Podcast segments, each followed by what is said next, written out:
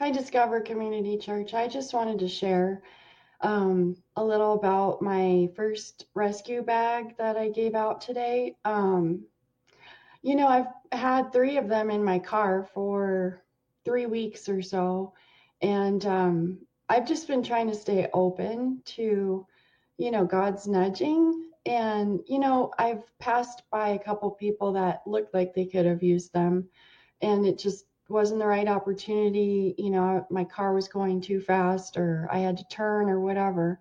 But um, I just happened to notice a um, an older woman who looked like she had some mobility issues, and she was sitting right outside of um, Chick Fil A. And I know that gets so busy during the day, and you know, I stopped my car. It was just kind of an automatic response, and I thought, you know, I think she might be able to use this um, as I got out of the car, I felt really silly. She was kind of looking at me like, oh, what's she going to do? And um, I kind of felt awkward, but, you know, I just felt the Lord kind of nudging me. And I, as I walked up to her, I just said, hey, I've got a, a bag full of little goodies. Is this something you could use? And um, she said, oh, that's always, that's always something I can use. And um, just her response just kind of overwhelmed me because to me it was, you know, I have so much. I have so much um, little junk that I don't even use laying around my house. And it just spoke to my heart. So it might have really blessed her. And I really think it did as I drove away. Um, I just saw her kind of looking through and it looked like a precious gift to her. I just prayed for her. But um I think it impacted me more profoundly than than it probably even impacted her. Um, it just made me realize how many things I take for granted. And I'm sorry for the ugly crying, but um, we are so blessed.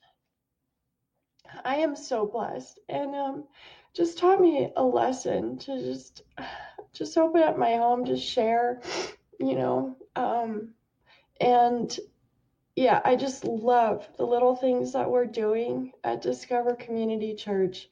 I love the community. I love the unity and the diversity that he's brought together there. And I pray for an expansion of of God and his kingdom um, in and through us and in our community because I see that even the littlest things um, can make a big difference in our hearts. And if He changes enough of our hearts, then we truly can change the world um, and we can bring more people to Him. So I just want to share that with you and hope it blesses you because it it blessed my socks off today. So thank you for allowing me to participate in this ministry. It's, it's so, so cool. Thank you. Isn't that awesome? Gosh, that is, that is so cool. You know, that's right into the vision and mission. When God gave us the vision and mission of this church, it's built right into it is to encourage one another by testimony. You know, in the in the Bible, in the book of Revelations, it talks about how we're going to win the ultimate battle, right? The ultimate battle over sin and evil in the world is won by the blood of the Lamb and the power of our testimony. So don't ever underestimate how powerful testimony is. And the reason that we take time to do that, um, passing the mic around or showing things like this, is because the enemy is constantly at work in the world right? And he's when he does something, man, it splashes all over the news, and you see it 24/7 on on cable news networks. You hear about it. It's in our neighborhoods. When he does something, he makes a big splash. And it's easy to just get caught up, and that's all that's happening, and, and that's all that we see around us. But by sharing testimony of the way that God is good and the way that God just uses us, she wasn't paid or coerced or any way to do that she was blessed and she said, I want to share this with my with my family, with my church family. And hopefully that encourages you and, and uplifts you and gives you that next time you hear that little nudge, like, oh, you should talk to somebody or you should do this or you should do that. Hopefully, maybe you'll have a little flashback to that moment and go, she resisted for a while, but when she finally gave in, she was so blessed. And so was the woman. But I mean, she was obviously equally as blessed. So just let that be a, a, an encouragement to you to just keep on being a doer of the word. Keep doing what the word says. Don't just study and learn and read about. I mean, and I'm going to teach a message and we're going to learn about the word, and that's so cool. But if we don't go out into the world and live it, okay, then then we're not accomplishing much. Our personal salvation is wonderful, but we are here and now for a reason. And that's to do things just like that. So anyway, so thank her for her for her testimony. Thank you guys for listening. Um, and as we go into the message today, the first thing I want to do is thank you, Pastor Jonathan. Did Pastor Jonathan do an awesome job last week? Man. I tell you what, when we started this church, one thing I said is, okay, I don't want to, uh, I don't want to be the only teacher. It, it cannot be about me, okay? Um, it's got to be about the body, and it's got to be about all of us using our gifts. And, and so, opening up the teaching to other people to give them an opportunity to teach, it, it might have been a little bit of a risk because I'd never heard Pastor Jonathan teach. I don't know if he's ever heard Pastor Jonathan teach. But man, did he do a good job. And, and I know I was blessed by getting to, to hear just a wonderful message. And, and I think many of you were, based on the feedback that I got, many of you were also. So, anyway, so first and foremost, thank you, Pastor Jonathan. So, let's get into the message. I want to open up in prayer. Sometimes, sometimes even, okay, I'm, I'm the lead pastor here, and sometimes I forget to, to pray over things. And my wife's got to remind me, or when I'm all finished, I go like, oh man, I should have prayed. I want to open up in prayer. So would you just join me in this? Heavenly Father, we just lift this, this message up to you. We lift this evening and our time together here as a family. Lord, we just ask that you would bless this time together, that you would speak to us all individually and give each one of us a fresh rhema word, Lord. Speak to our hearts. We'll hear the word, but Lord, we want to hear your word. We want you to speak to us. Give us that unique perspective, that unique word straight from your heart to ours that only you can give. Lord, you know what we need to hear and when we need to hear it. So, Father, I just pray that you would speak through me. Give me the words to speak that will, that will stand against strongholds, that will break down barriers, that will bring the reality of your word and your son Jesus to life. So, Father, we just thank you for this time and the freedom to gather together and lift up your son Jesus and worship him. Lord, we thank you. And it's in his name we pray. Amen. Amen. All right, guys. So, we are down to now three weeks until Easter. It's going to be here fast. Three weeks until Easter. And so there's some cool things that happen as we get a little bit closer. We'll start talking more about things like Good Friday. Our Good Friday service, by the way, and we're going to start talking about it more next week, I think. But we've actually got, there's three churches that are going to come together. There's us, there's Trailhead, and there's one more that we're all going to come together and actually have like a joint interactive kind of a service in here on Good Friday. It's, gonna, it's not going to be teaching, worship, your typical service, so it's not a substitute for Easter. Um, but it's going to be really cool, something that we haven't done here in a long time. And again, we're all on the same team. So, inviting these other life giving churches in here together for us to all just worship together, I think is a powerful thing in the kingdom. So, mark that down. Good Friday. It's the Friday right before Easter. We're going to have something really cool here. So, uh, we talk about traditions. Again, a lot of them that we haven't talked about before, but a lot of them we're going to start talking about. One of which, if you haven't been here in a while, is Stations of the Cross. And I do see some faces that haven't been here for a while, so let me just recap really quick. Stations of the Cross, typically, you would, you would think of it as being a Catholic tradition, right? The Catholics uh, do a very good job of commemorating the, the stations. They have actually set up in Jerusalem, in Israel, they have set up actual physical stations, points along the way. And, and it's something that they've kept alive. It's a tradition that they've done a very good job at. And many of us have probably heard of Stations of the Cross, but do you really understand what they are. So, what the stations are, they are places along the pathway, the, literally the road and the section of alleyways in Jerusalem, in Israel, that Jesus walked from the time when he was judged by Pilate until he walked all the way to Golgotha and he was crucified. There's a pathway that weaves through the city, and that pathway is called the Via Dolorosa, which means the, the way of sorrows, literally, is what it means. But along the way are places where significant things happened in his walk. Okay, the whole thing was significant, yes, but especially significant things happened along the way. And so, what we're doing, the stations are commemorating the places approximately where that particular thing happened. In Jerusalem, you can go there, you can physically see these places. This is where this happened, that's where that happened, and you can see it. Now, in a lot of traditions, there are different numbers. There's anywhere from 12 to 14. Uh, some traditions hold that there are eight different stations. Okay, so depending on the tradition that you grew up in and what you've seen, you, you've seen any different number of them. What we're doing is we're focusing on the eight that are specifically listed in Scripture. Okay, some of them are inferred by the things that happen, some of them are historical evidence that happen, and that's where that station comes from. We're just going to talk about the eight that are listed specifically in Scripture. So that's where we find ourselves. So, to, to give you a quick recap, station one, excuse me, Station one uh, is out of Mark 15 15. That's where Pilate actually condemns Jesus. Jesus is judged.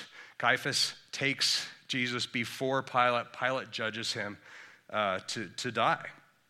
Station number two is out of John 19 17, where Jesus actually accepts the cross. He takes the cross on to himself. Station number three is out of Mark 15 21, where Jesus actually collapses under the weight of the cross, and they enlist Simon, a passerby, to actually help Jesus to carry the cross. Okay, that's number three. Number four is out of Luke 23 uh, 27, where Jesus actually takes time in the middle of all this to stop and speak to the women that are standing nearby. Okay, daughters of Jerusalem specifically. He's talking to them. Um, and then last week, where Pastor Jonathan taught out of Matthew, Jesus is actually stripped of his garments. And in the middle of all this, they take his clothes. He is stripped naked in front of everybody. Further humiliation, further taking away his identity, uh, uh, thinking they are taking away his identity. Uh, but what a great message that was. So that was station five. This week, we move on now to station number six. Okay, station number six. And there is a little, Pastor Jonathan mentioned it last week, there's a little bit of overlap. Okay, because now we're at the point where all of these things, the rest of these stations, actually happen at the cross, at the place where Jesus was crucified. So there's no more moving around. And so some of the narratives kind of intertwine and they sort of overlap, okay? But we are going to focus on different aspects of what was going on. So this week, uh, our scripture for this week, station number six, is Mark 15, and we're going to go 22 through 26. Okay? If you want a good narrative of what happened uh, in that last time of Jesus, read through Mark 15. It's, it's a great uh, chapter. So, recommend that you do that. But here we are Mark 15, 22 to 26. Then they brought him to the place, Golgotha, which is translated place of a skull. They tried to give him wine mixed with myrrh, but he did not take it. And they crucified him and divided up his garments among themselves, casting lots for them to decide what each man should take. That's what Jonathan taught on last week. It was the third hour when they crucified him. The inscription of the charge against him read, The King of the Jews. Okay, so that's our scripture. Now, that's a lot to kind of take in. A lot of different things happen in there. And so, what I want to do is, I want to take some time, I want to break it down. We're going to go line by line and talk about what's going on here. Now, I'm going to talk about kind of the, uh, the facts, sort of, about what's going on. But then when we get down towards the end, I want to talk about what God has shared me, with me specifically, that rhema word that He gave me about what He wants me to share specifically with you. Now, many of us have heard different teachings on this, and so there's, there's obviously nothing new. The goal of, of an expository preacher, which is, which is what I try to be, is not to make Scripture say something it didn't say. Okay? It's not to like come up with something new, a new angle that nobody has ever thought of before. The goal is to simply study the Scripture and, and explain what it says. Okay, and then it's the job of the Holy Spirit to give us that Rhema word on what we are to take away, basically, how we are to personally interpret that. But I think he showed me something really interesting that I want to share with you as we get down. So let's go ahead and, and uh, go down through the first through the first verse. So Mark 15, 22. Then they brought him to the place, Golgotha, which is translated place of a skull. Okay, so uh, Mark actually goes through and, uh, and says, gives us the translation of the word Golgotha, which is cool. We've got some images of it, and I want to show you. This is what it looks like today. Okay? It's, it's a bus station. Okay, now on the left, if you can see it, and I'll show you a better picture here in a second, but on the left, you can see kind of vaguely make out the outline of what looks like kind of a skull face, right? You can kind of see that. The reason I wanted to show you this picture is, is twofold. Number one is its proximity. Now, actually, from this vantage point, you're, you st- you're standing in the, uh, in, in the place where the garden tomb is, so it's not very far away. But only about 100 yards or so to the right is actually the walls of the city of Jerusalem. Okay, so this is very, very close. You can stand on the walls and you can actually look out. And on the right hand side, you can see those towers. Those towers are minarets. Okay, and those minarets are actually Muslim, they're, they're mosques that are right there. And this bus station, this property that this bus station, the bus terminal is on, is owned by the, the Muslims who own those mosques. Okay, and it's just another example of how the Muslims are kind of a little antagonistic against the Christians and against the Jews in Israel. So they've taken this place that butts right up against Golgotha and they have actually turned it into a bus depot. Okay, here, here in the States, any sort of historically significant place like that would have fences around it and parks and all kinds of things. Here it's a bus station. Okay, we have a little better picture of a little close up.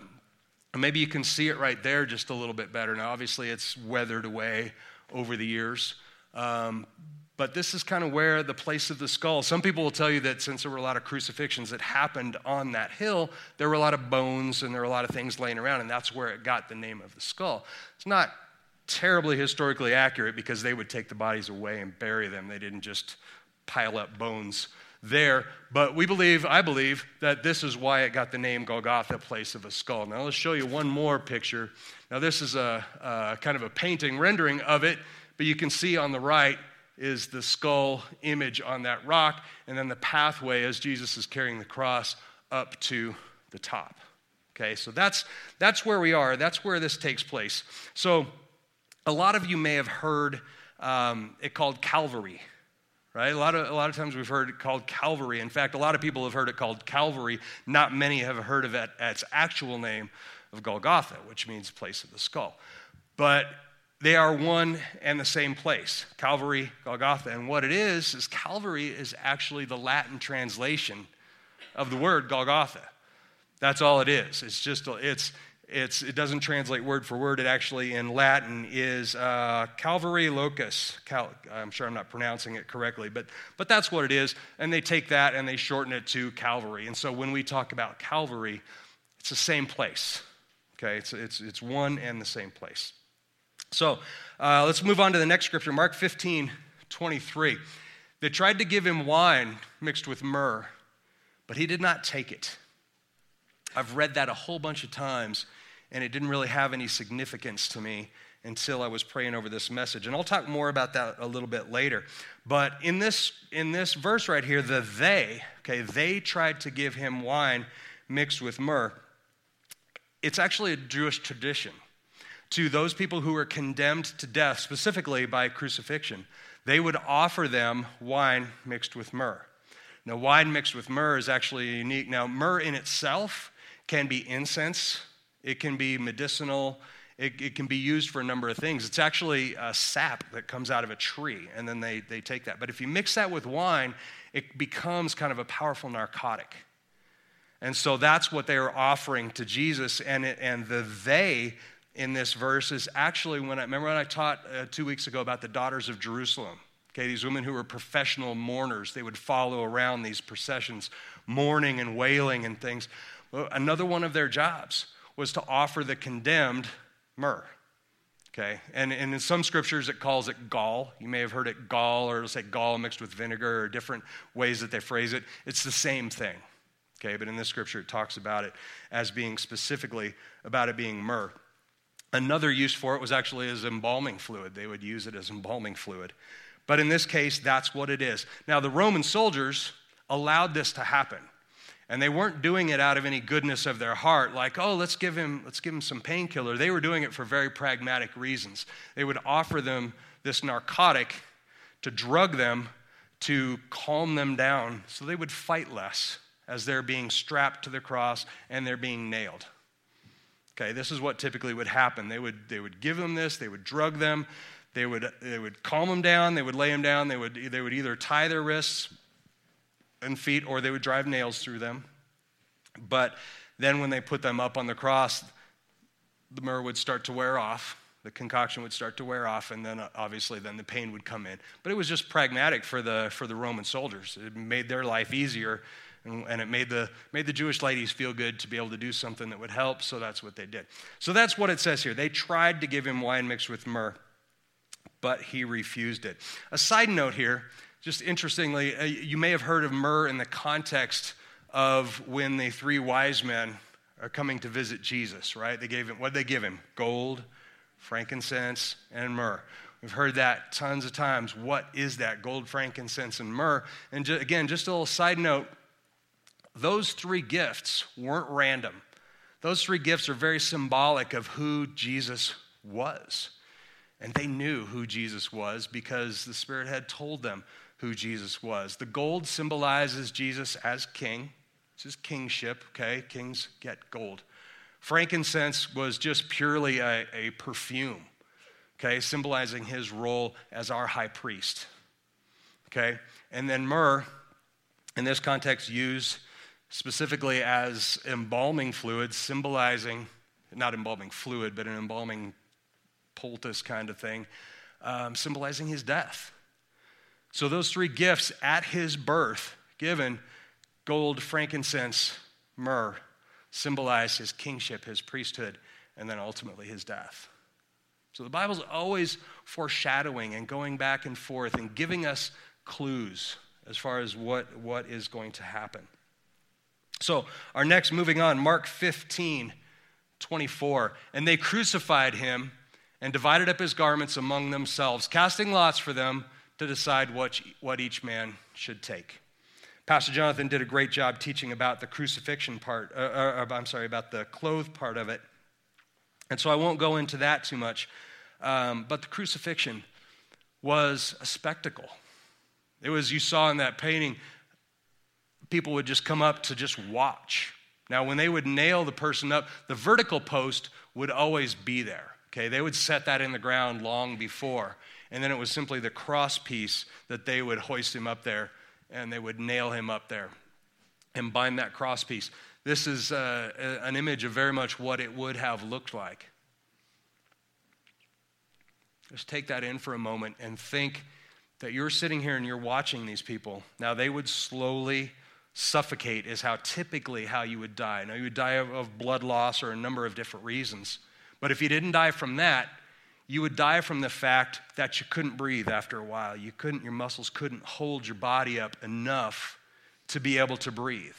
And you would eventually become tired, you wouldn't have the strength anymore, and you would literally suffocate because you couldn't breathe.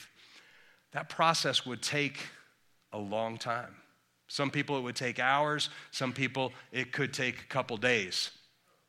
And if you got tired of waiting, sometimes they would just go up and they would just shove a spear into you and, and call it quits. Or what they would do is that they would take a club and they would come break your legs. Okay, because with your legs nailed like that, you could relieve a little bit of the pressure on your ribs so that you could breathe a little bit. But even then, you get tired. So they would break your legs so that you could no longer hold yourself up. That would hasten the process. But it was a spectacle. People would come. Not only could you see from the walls of Jerusalem, so I imagine people would just stand up there and they're just watching what's happening up on the hill, but people would come out and they would just sit and watch. That's what the spectacle looked like. Everyone had a sign over them. The sign over them, now the two on the sides, um, in this image, they don't have it there, but tradition was they would put a sign up over your head that would explain what your crimes were. And I'll get into that more, get into that more just a little bit later. But that's, that's what they would do. That's what a crucifixion looks like. Next scripture, Mark 15, 25. Very simply, there's not much here. There was a third hour when they crucified him. Some versions you'll see that it says it was the sixth hour. And, and I've heard people say, oh, the Bible contradicts itself because in this gospel it says sixth hour, in this gospel it says third hour. What's the difference? The difference is the tradition.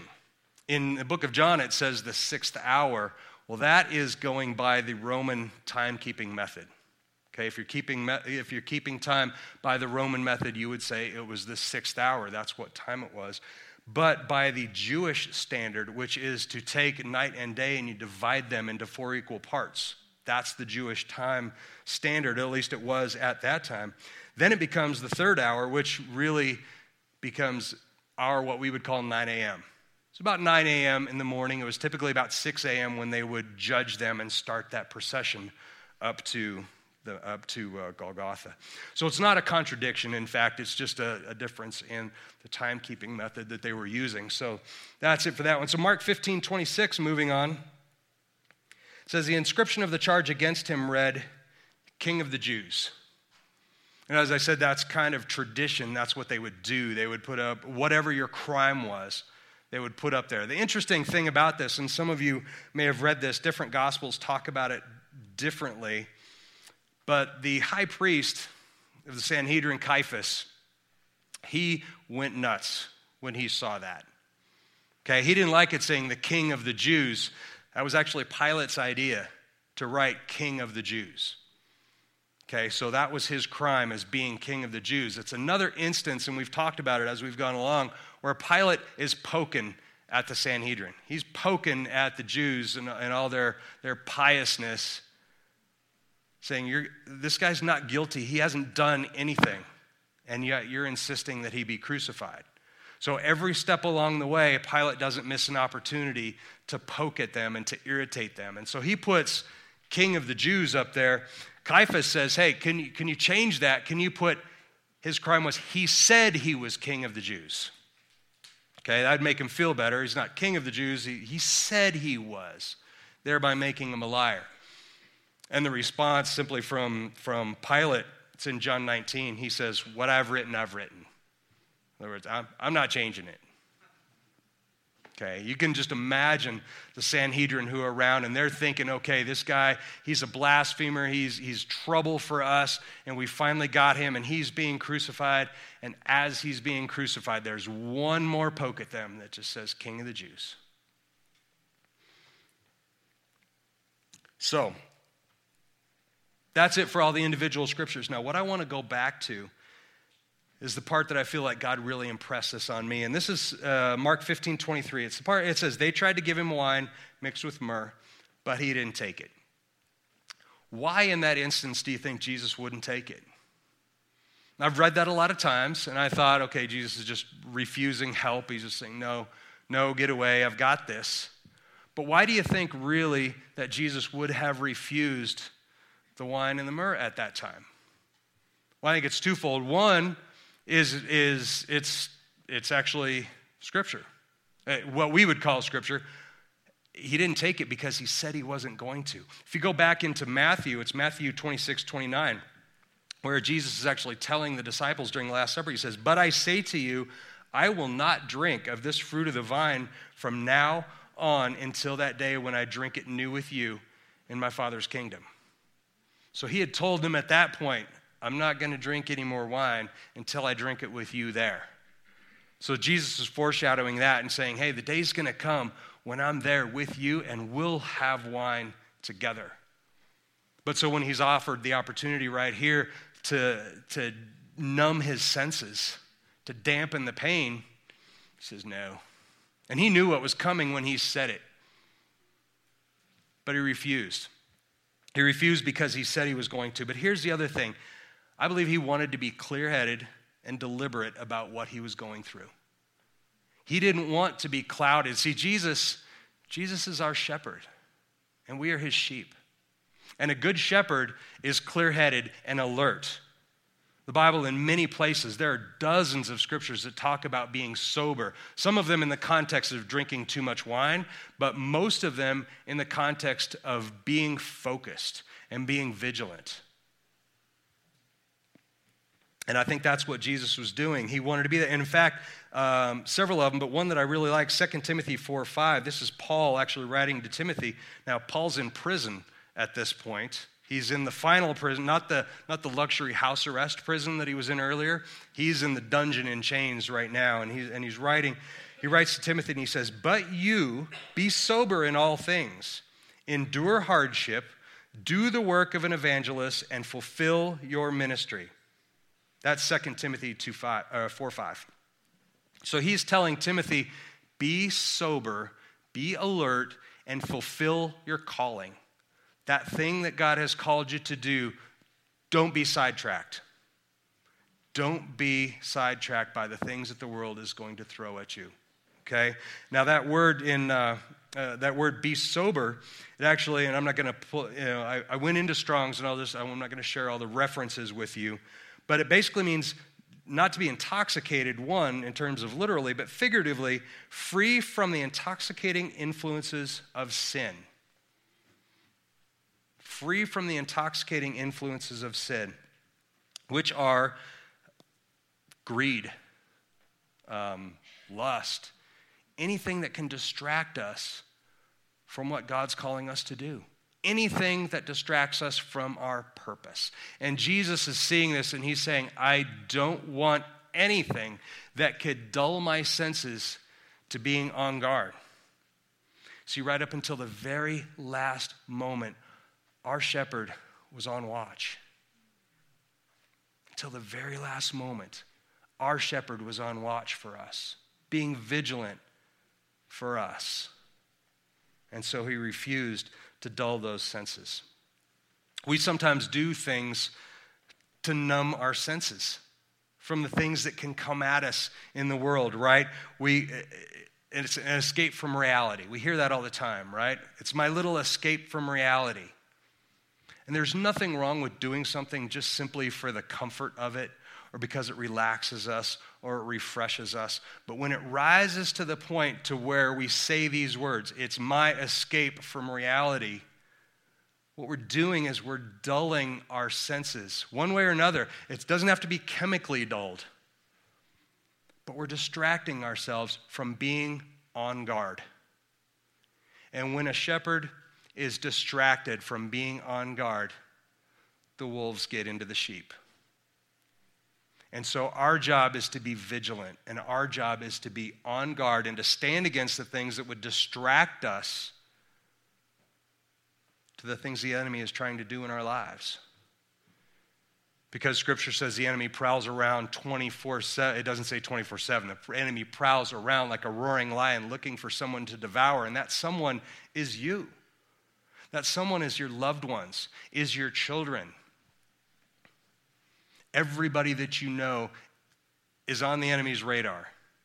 And if we're not vigilant and on point, then we leave an opening. We leave a door open. We leave some aspect of our life unguarded. And so when we fill our time up with things like your escape from reality could be food, you eat too much. It could be exercise okay? I've seen people who work out and run and do things constantly to an extreme point, and they do it because they don't want to deal with reality or what's going on at home or what's going on in their spirit. TV, movies, work.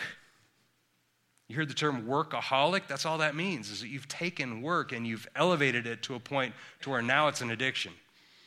Now it's something that's numbing your senses substances, obviously, caffeine, just busyness. Notice how I glossed over caffeine. In excess. I'm sorry, I'm guilty of that one too when I'm on my fourth cup of coffee for the day. None of these things are bad in themselves, they're not inherently bad.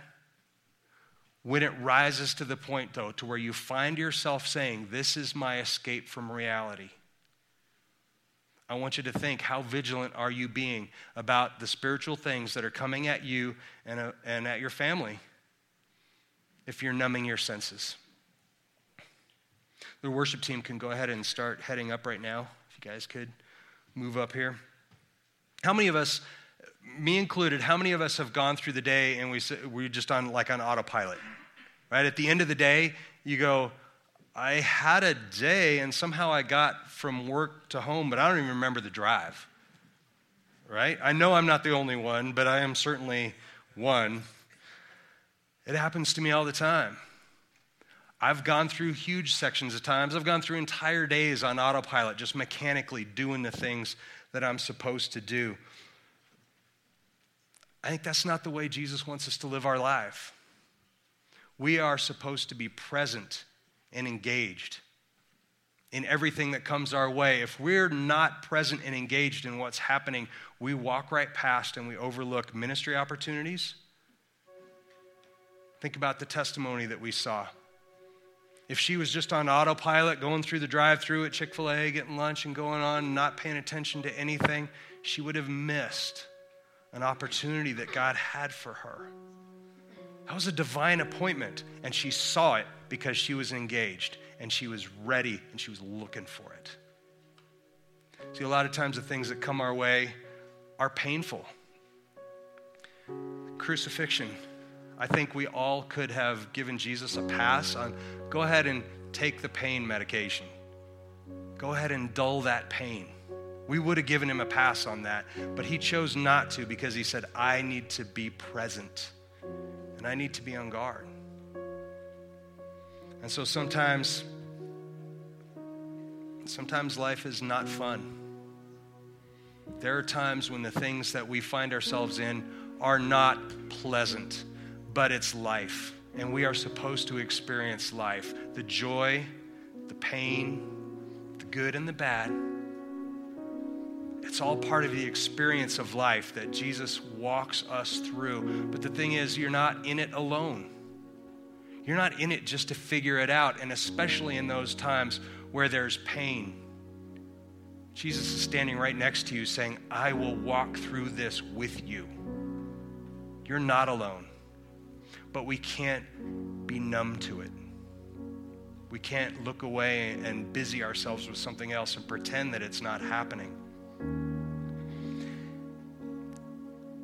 It's only through the experience of pain that we can even fully appreciate the joy in our lives. And so I think we are to look at Jesus. When we come against evil in the world, when we come against the things that come our way, look at Jesus' example. Every opportunity, every reason to not engage with that pain. And he did. And he did it for us. And he did it with full understanding and a clear head of what he was getting into. And so that's always our example. The reality is, you're here on earth for a reason. The days always won't be fun. Sometimes they'll be, they'll be the opposite of fun. But if you listen for the voice of God and you follow his steps and you follow his direction, and you're bold sometimes to step out in something that seems like it might be a little painful, definitely uncomfortable watch what he can do. Watch what he can do when we are engaged and present and we say, Here we are, Lord, use us. Use us. So as we go into response, we're going to do communion right now. We have prayer warriors in the back who are more than happy to pray with you. Maybe through this message, God is pinpointing some word in your heart, that Rhema word that I prayed for at the very beginning, maybe He's pinpointing something in your heart that is something you should shed, something maybe that you're dulling your senses with. And maybe you need one of our prayer warriors to come alongside you and help you pray through that, show you what that thing is, and just help you help you pray. And it's just as simple as just repenting of it, saying, God, I don't want that. I want more of you. They can help you with that. We'll do communion. We have At the crosses, we have juice and bread and crackers, and you just dip the bread or the crackers in the juice there. You can serve yourself there. We'll be up front here. We've got wine and bread and crackers, and we would love to serve you. But as I say every week, the danger in doing communion every week is that after a while it becomes like, okay, this is just time to do communion, and then we're one song, and then we're done, and then we can go. I don't want you to think that way. I want you to be engaged and present in the moment. What is God speaking to you? And how would He have you respond to a message like this? So let's take that time. If you want to stand and worship right away, you can do that. If you want to stay in your seats, you can do that. If you are ready to begin moving around and taking communion, let's do that. Let's be intentional about our response, though. Again, whether it's prayer, whether it's walking out the door, whatever it is, let's be intentional because Jesus was. Amen. Thank you, guys.